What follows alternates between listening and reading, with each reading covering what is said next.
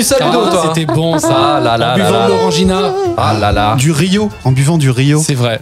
Ou du tang. Du Tang.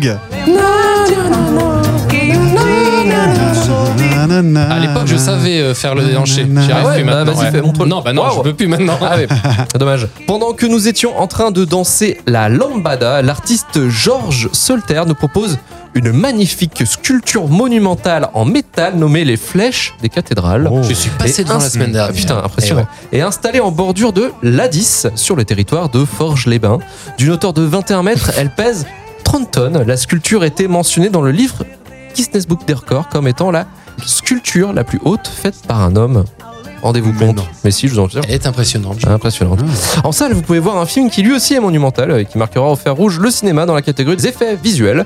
Abyss de James Cameron. Nous sommes en 89. Bienvenue dans Rewind.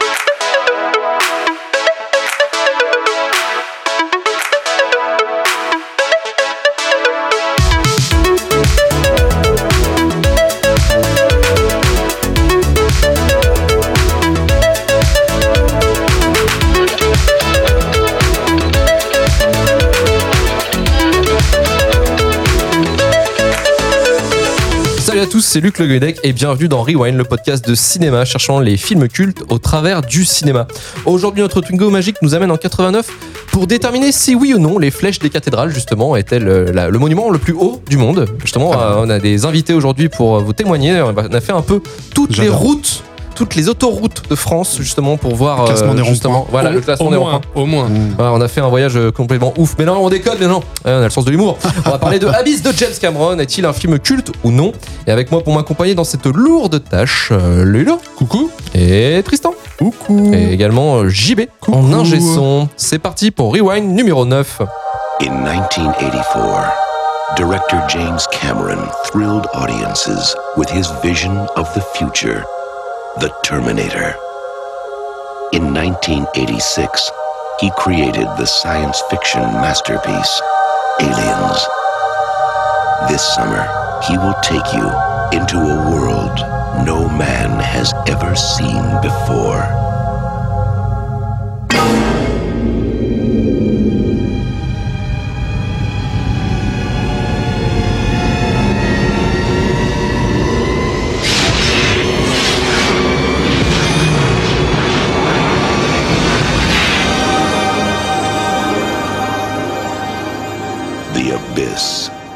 Believe your eyes. T'as vu les flèches des cathédrales C'est vachement haut. hein Ouais, t'as bah vu, c'est pas mal. Hein euh, J'ai déjà vu en fait, oui. Profites-en parce que c'est le seul truc intéressant que je vais te dire ce En fait, soir. tout, le Ah, monde connaît, euh, tout le monde connaît ce truc-là, mais personne savait que c'était ça. Ouais, produit par une des plus grandes productrices d'Hollywood, Gail Ann Hurd et la 20th Century Fox à hauteur de 45 millions de dollars. Abyss réalisé et écrit par James Cameron, épaulé à la photo par Michael Salomon et à la musique on retrouve Alan Silvestri. Et au casting du film nous avions Ed Harris, Marie-Elisabeth Mastrantonio, euh, jusqu'à ce qu'elle se casse à 75% du film, mais ça je vous en parlerai après.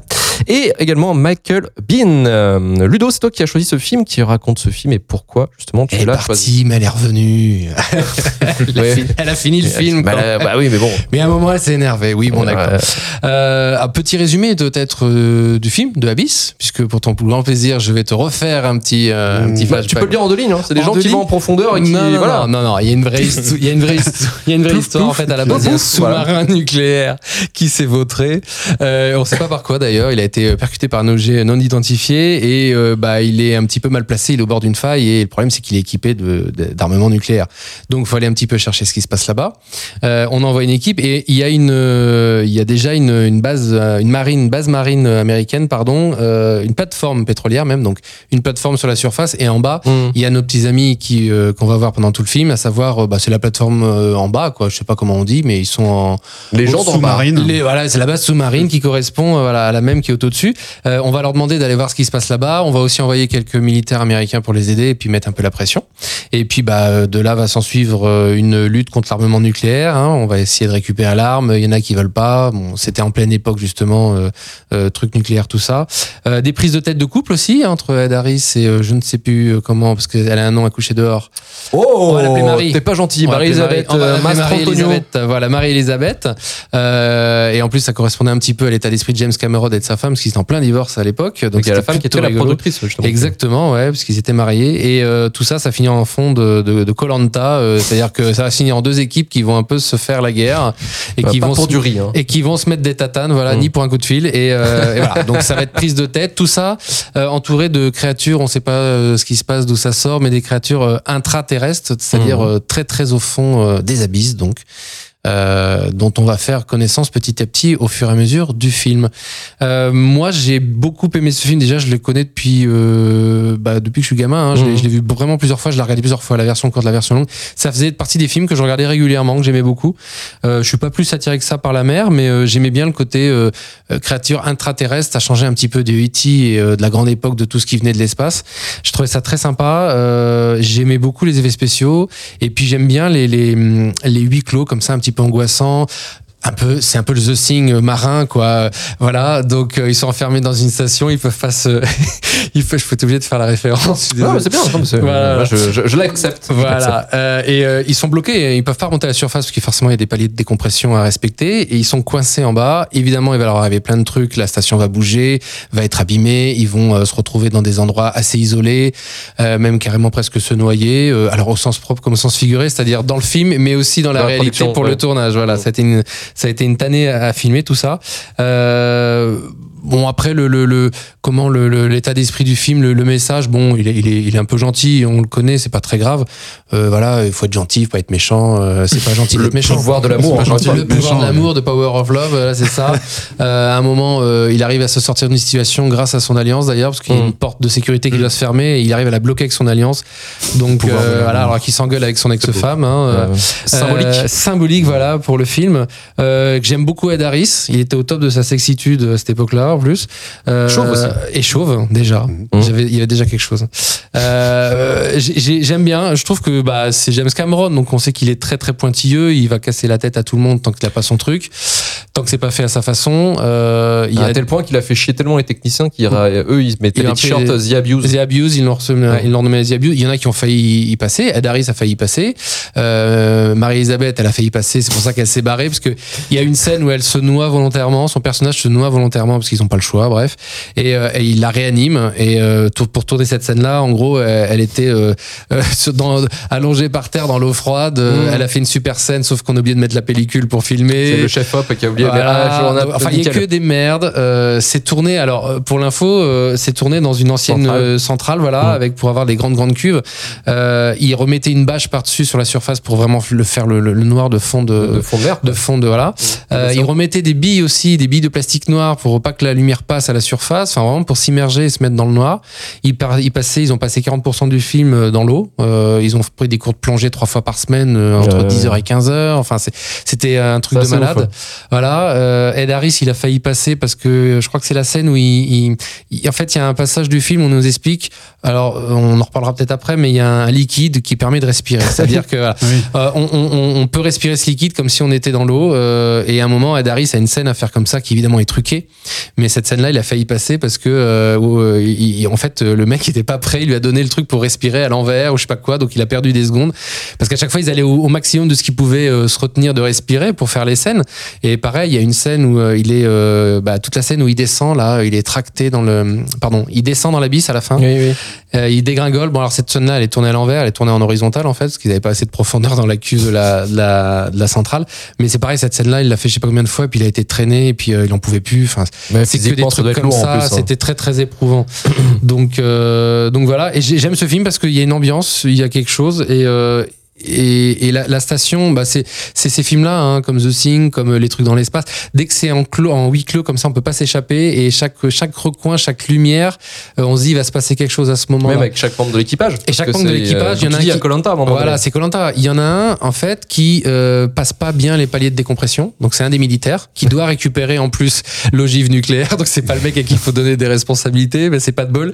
Lui il pète un câble Ouais, parce ouais. que quand on fait pas bien les paliers, on peut avoir des, des restes de gaz dans le Ouais, cerveau, c'est expliqué à un moment. Déjà, ils sont, les mecs, ils sont catégorisés. Alors, le- c'est les Russes qui vont, nous, Voilà. ils vont tout nous Le, le mec déjà quand il descend dans la station, il est un peu en mode, euh, c'est un Rambo, hein, Ouais, il est ouais. un peu en mode vénère, euh, voilà. Donc euh, dès que dès qu'il y a un pet au casse, bah lui il prend cher euh, et il fait chier tout le monde. On va pas se mentir, il devient complètement taré avec le couteau à la main. euh, Ah bah c'est Jojo l'abruti. c'est hein. Jojo l'abruti, voilà, c'est ça. Euh, donc en fait, ça devient, ça devient le- le- le- l'ennemi de la station. C'est le alien hein, qui se balade quelque part. Il faut essayer de le trouver. Il faut pas se le, faut, Faut pas se pas, le faut, prendre. pas, en- faut pas se croiser quoi. faut pas se le prendre en face. Faut arriver. Par derrière, quoi. C'est ça. Donc j'ai, j'ai- moi, j'ai, c'est un film qui, qui m'a toujours plu pour ça. Euh, après, il y a plein de trucs à dire. Euh, c'est, c'est, c'est vrai qu'il y a deux fins alternatives, quand comme on parlait. Il y a la fin qui est sortie euh, en même temps que le film, donc dans les salles de cinéma. C'est la version courte. Mhm. Euh, et euh, à plus tard, ils ont ressorti une version DVD avec le di- director's En cut. fait, ils ont fait une ressortie du, du Voilà. film un an plus tard déjà. Un an plus tard. Ouais, avec ils la ont version ressorti longue. avec la version longue et après il y a eu la, la version DVD. Mais en tout cas la version longue elle n'était que sur, euh, elle n'était pas en salle euh, à la sortie. Et déjà le film s'est Mm. planté. Enfin, ça n'a pas, ça a pas été, ça a pas été super bien reçu comme film. Et ça n'a pas euh, été compris la fin surtout. Bah euh, surtout sur la version courte en fait. Bah, la Euh, version courte, il n'y a pas la vraie explication qu'on a dans la version longue, qui a plus, enfin c'est pas une explication, c'est euh, c'est une plus de sens peut-être. plus de sens et Ouais. plus de, on, on se retrouve vraiment face au problème Mm. et pourquoi ces créatures, pourquoi, euh, qu'est-ce qu'elles veulent nous Ouais. dire, Oui. qu'est-ce qu'elles voilà et c'est ça c'était plus intéressant dans la version longue que j'ai effectivement plus apprécié que je connais les deux et la, la version euh, la version longue est plus sympa ne serait-ce que pour la scène avec euh, pour, pour ceux qui ne connaissent pas à la fin normalement il y a un énorme tsunami Des deux côtés. De, de Voilà. bloc. Bloc ouest, bloc, bloc est. voilà, il y a un énorme tsunami que les créatures euh, contrôlent, Mm. donc parce qu'elles contrôlent l'eau. Et elles déclenchent le tsunami pour donner une leçon aux humains, pour dire eh, oh, euh, si on fait, si on veut, euh, si vous arrêtez de, Ça dégage, quoi. si Ouais. vous continuez de, de, de, de, vous foutre de la gueule de la mer et de faire n'importe quoi, on peut vous, on peut vous tâche, même quoi, de, voilà. de- de- si vous continuez à vous foutre des branlés, euh, enfin C'est un tout, hein. Ouais, c'est ouais. l'homme est un con de toute façon. Il faudrait un petit peu qu'il se calme. Et ils arrêtent les vagues, donc les vagues s'arrêtent vraiment net et euh, les contrôles et les gens ont peur et les vagues repartent. Et en gros, c'était c'était un avertissement. Mm. Et ça, c'est vrai que ça a plus de sens comme comme fin par rapport à tout ce qui s'est passé dans le film. Et la rencontre avec les intraterrestres a plus de sens. Tristan. Oui. Euh, eh ben moi j'ai bien aimé ce film, je l'ai j'ai bien aimé. euh, voilà. On a, en fait, on a vraiment l'impression d'avoir passé deux heures sous l'eau, quoi. C'est c'est assez incroyable. C'est ultra immersif. euh, J'ai j'ai beaucoup aimé pour ça. Euh, on est vraiment plongé dans les abysses avec les personnages. euh, notamment, moi, il y a une scène qui m'a qui m'a pas mal marqué, c'est celle où où on a le point de vue dans le casque de- d'un des membres euh, de l'équipe et du coup qui commence à enfin c'est là où il découvre je crois la, la une des, des créatures intraterrestres justement. Et euh, avec la lumière tout ça la lumière qui reflète dans le casque Mhm. euh, je sais il y a pas mal de jeux de lumière d'ailleurs dès qu'il y a ces créatures là les, les créatures ont été designées par Jean Giraud, Mobius? Oui, oui, exactement. Un grand artiste euh, franco-belge. Mm. Et les scènes ont été tournées au tout début pour qu'ils aient le temps de, que les studios aient le temps de, De- de- de bosser, parce que voilà, c'était Ouais, assez c'était compliqué. parce qu'en plus les, euh, ça a eu euh, un Oscar. Euh, les, les effets visuels ont eu un, un Oscar par Mais Ah c'est- c'est le, cette le- le travail d'effets visuels sur l'eau, c'était révolutionnaire à l'époque Mm. parce que Bah, avec le. Mm. 3D. Voilà, c'était vraiment super. euh, maintenant, quand tu le vois, bon, tu vois un petit peu que ça a pris, mais c'est quand même vachement efficace, je trouve. Honnêtement, Ah ouais, euh, toujours, hein. ouais, ouais, ça Non, marche non, mais toujours oui, bien. ça, c'est, c'est... Tu sens qu'il y a des choses qui sont faites aussi euh, à la mano, quoi. Enfin, c'est, c'est vraiment, euh, c'est vraiment du, du old school et ça Mm. marche bien, quoi. C'est, c'est vraiment, vraiment ultra immersif.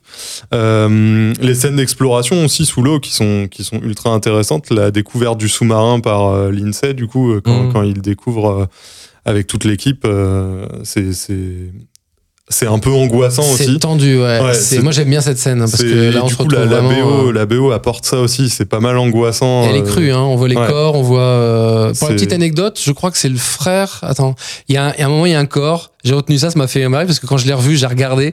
À un moment où il y a un cadavre et il y a un, un crabe qui sort d'une bouche Oui. d'un mec. Ouais. Et euh, je crois que c'est le frère de Cameron, un truc comme ça, qui, qui, qui, qui, a, qui a fait la scène et qui s'est mis un vrai crabe dans la bouche. Hein, pour, euh, qui s'est, voilà. Et à un moment, on le voit, il pousse un. Il laisse un peu le sortir, genre vas-y, tu peux y aller. C'est, ils Mm. sont en train de filmer, euh, le crabe laisse. euh, C'est là où l'autre fait à moitié un malaise. euh, Voilà, c'est juste avant que le mec le fasse le malaise, Oui, c'est ce qui déclenche le malaise. Mm. Et c'est très angoissant ce moment-là, ouais.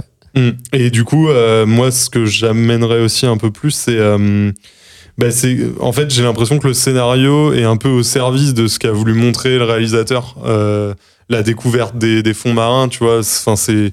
Ça a été fait pour, euh, bah, pour euh, amener ce, ce, ce personnage à aller découvrir euh, le fond. Enfin, en Oui, fait, en c'est- fait, c'est- c'est- déjà, c'est la passion de James Cameron, la, la profondeur, Oui, les bah dents oui. Donc, euh, Donc Oui, on tu pense- sens je que le pense qu'il film, aime la c'est flotte, c'est hein. la film passion, c'est le film passion là. C'est euh, Il aime la flotte. En fait, c'est surtout le, le fait de. hum, Je, je trouve que c'est un peu une facilité, euh, la- le missile en pro, enfin, qui, qui, est, qui est envoyé en profondeur pour, pour qu'on puisse découvrir le sous-marin. Enfin, j'ai bah, pas faut trop. un ouais. prétexte euh, C'est pour, le euh, prétexte pour, un peu pour, pour aller découvrir le- les fonds marins et je trouve ça un peu simple, tu vois. Même dans- pour dans- les dans créatures en fin de compte. hein. Mais, euh, mais dans tous les cas, ouais, j'ai- j'ai j'ai- j'ai bien aimé tout le reste.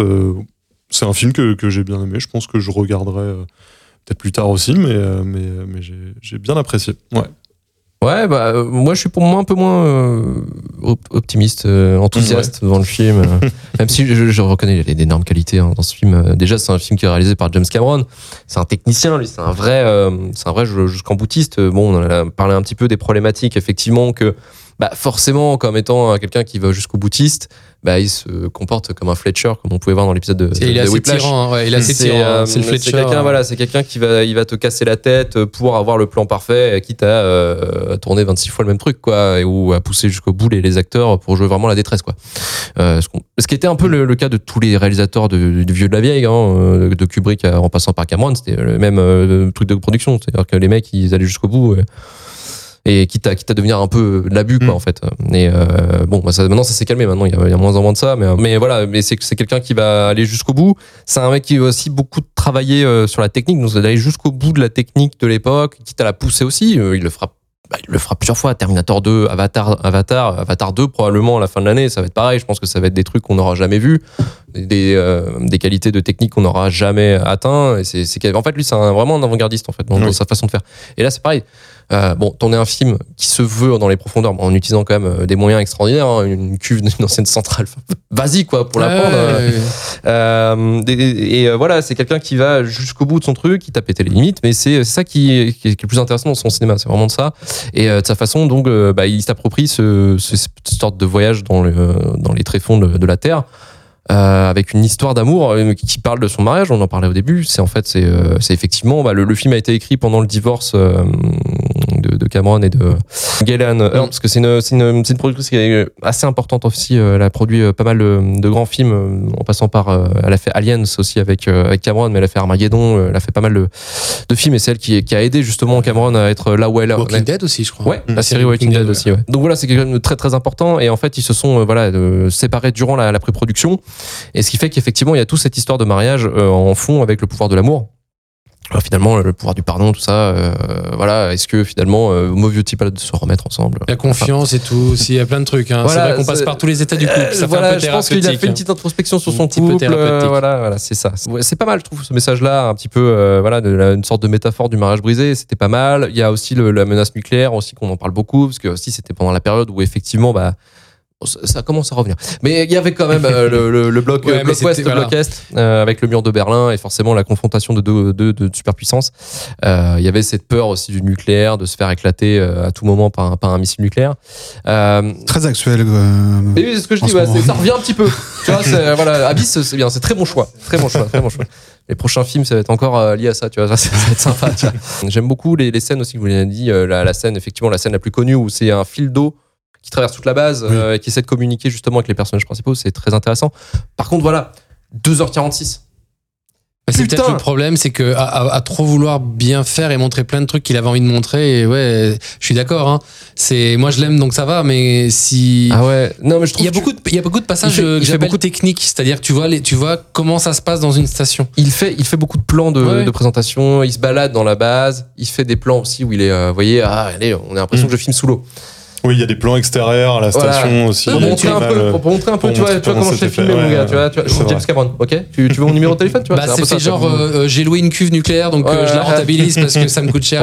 Il y a un peu de ça, il y a un peu de ça, c'est vrai. Donc, euh, et en fait, on perd beaucoup de temps, je trouve, peut-être, dans le film, euh, et du coup, ça, ça nique un peu le rythme. Et c'est pour ça que moi, j'ai eu beaucoup de mal avec ce film-là, malgré quand même les qualités techniques et euh, aussi de mise en scène et de euh, voilà de, de défi, quasiment un défi face à la nature, en disant Ah, voilà, moi, je peux filmer sous l'eau, euh, quitte à perdre mes acteurs, je m'en fous, je suis un fou.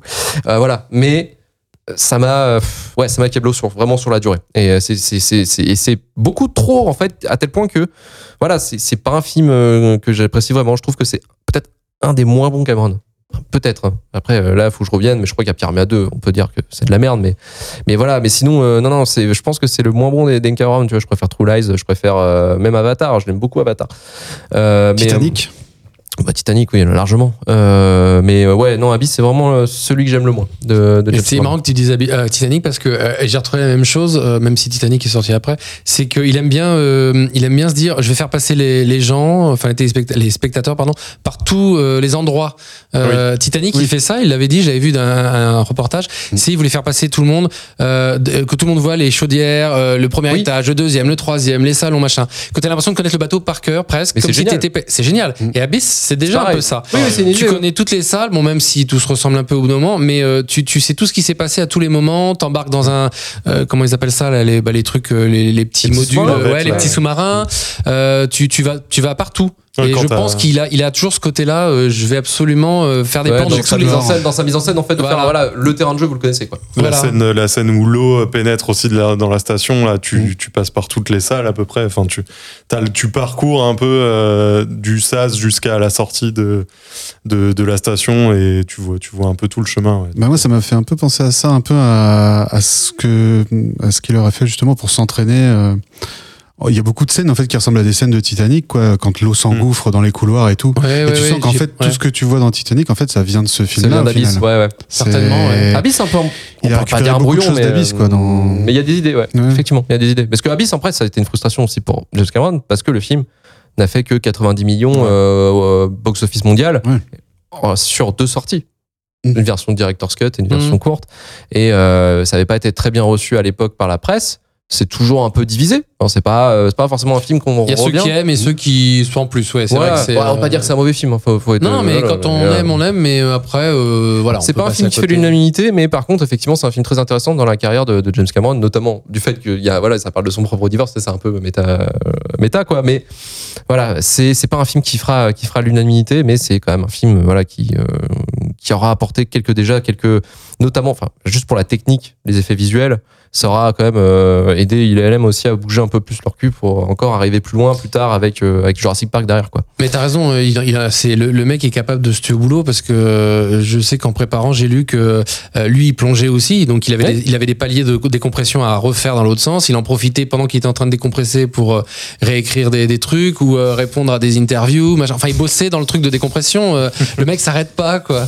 Ah ouais. Donc euh, c'est James Cameron. euh, c'est Imagine lui dans la production d'Avatar ou Avatar 2, ça va être insupportable. Et, euh, mais par contre, à mon avis, ouais, ça va être, ça va être incroyable. Un peu de musique. Un petit peu de musique, s'il vous plaît, JB, merci beaucoup.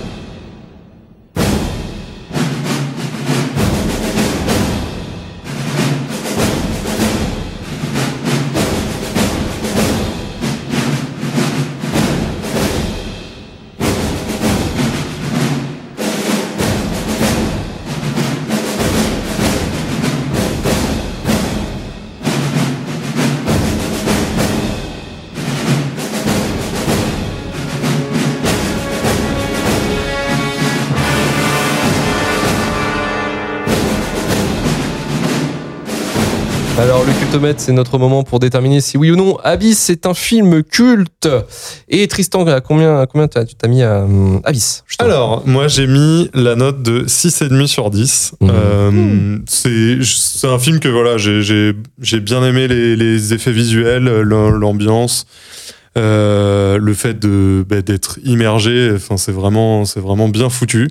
Après, c'est vrai que scénaristiquement, euh, c'est c'est pas ultra bien rythmé. On a du mal à, à suivre les, les objectifs, tout ça de, de, de l'équipage. Mais, euh, mais ouais, j'ai bien aimé ce film. Euh, Je trouve que, je trouve que ça vaut le coup d'œil. Et, euh, et du coup, je reste sur ma note de 6 et Ok, ça me passe. Euh, moi, je mets 6 sur, euh, sur 10. Euh, pareil, c'est un film très très long, très très très très long, mais euh, techniquement irréprochable. Et, euh, et voilà, c'est ça, c'est très intéressant. Et puis un film de James Cameron, c'est jamais mauvais, mais voilà, c'est pour moi, c'est vraiment le, le rythme qui, euh, qui prévaut sur, le- sur ce film. Et 2h46, je suis désolé, c'est beaucoup trop long et mal rythmé. Et toi, T'as une vie trépidante, t'as pas le temps, tout ça. Bah, C'est j'ai pour ça. No time, no time. Moi, je suis vieux, je me pose et euh, du coup j'ai le temps et je, et je mets, du coup je mets 7 et demi. Ah. Euh, bon après moi c'est ma petite Madeleine aussi, hein, ça me rappelle quand je le regardais euh, déjà plus jeune. Euh, alors le, temps me va pas me gêner si c'est euh, si c'est justifié et ce que j'aime bien, euh, c'est ce qu'on a dit tout à l'heure, c'est que j'ai vraiment l'impression d'aller partout dans toutes les Mhm. dans toutes les salles, de connaître tout le monde. Il y a il y a un effet de groupe qui est sympa, on connaît tous les personnages secondaires, ils sont plutôt sympathiques, attachants. Toi, en fait, voilà. ce que t'aimes, c'est les CD euh, interactifs du Louvre où tu fais des visites 3D d'un d'un musée. tu vois, ça, c'est ton genre de délire. casque. Moi, Mais je voilà. prends le casque à Ouais. chaque fois. Encarta ouais. 99. Moi, je prends toujours le casque. Ça, c'est son délire. ça. langues. Ça, c'est son Moi, délire. j'étais très CD-ROM à l'époque. non, mais euh, voilà. Donc, euh, bon, euh, je, je- le- la durée ne me gêne pas. euh, euh, voilà. Pour 7,5. Ok, ça reste, ça reste sur euh, 7,5. Euh, JB, toi? Ah ouais, c'est un film que j'aime beaucoup, euh, que je connais depuis que je suis tout petit. C'est un peu une manette de, une Madeleine de Proust. Une pardon. manette de Proust. Une manette de Proust euh, aussi. Euh, moi j'aime beaucoup la musique parce que bah, Alan Silvestri, quoi. euh, voilà, c'est la BO de, de mon enfance en fait. Donc ce mec, donc j'adore. Et puis alors par contre, des, hum, donc je vais mettre 7 Ok.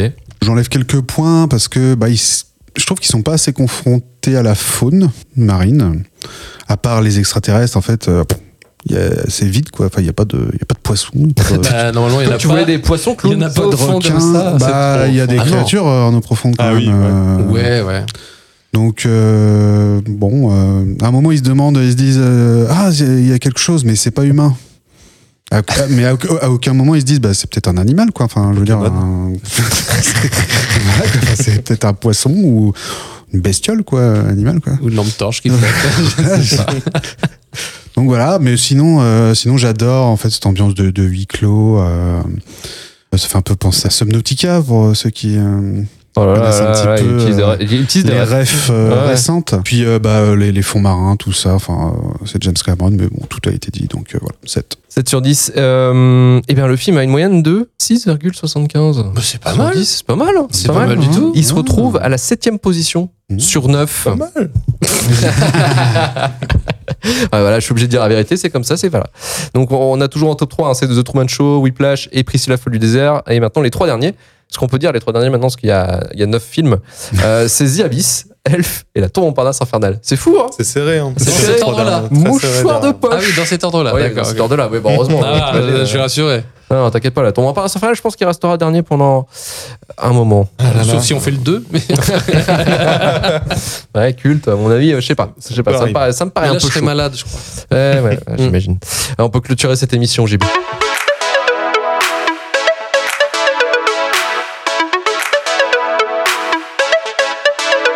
Merci Tristan. Merci. Merci Ludo. Merci. Et merci JB à la Merci. technique. Retrouvez-nous la semaine prochaine pour vous parler d'un nouveau film. Suivez-nous sur Twitter et Instagram at euh, Rewindcast. 5 étoiles sur Apple Podcast, Podcast Addict et Spotify. Si vous avez aimé cette émission, n'hésitez pas non plus à la partager. Retrouvez-nous sur retourvalturfu.com pour retrouver tous les épisodes de Rewind et de Shitlist. Et on se dit à la semaine prochaine. Salut Salut, salut.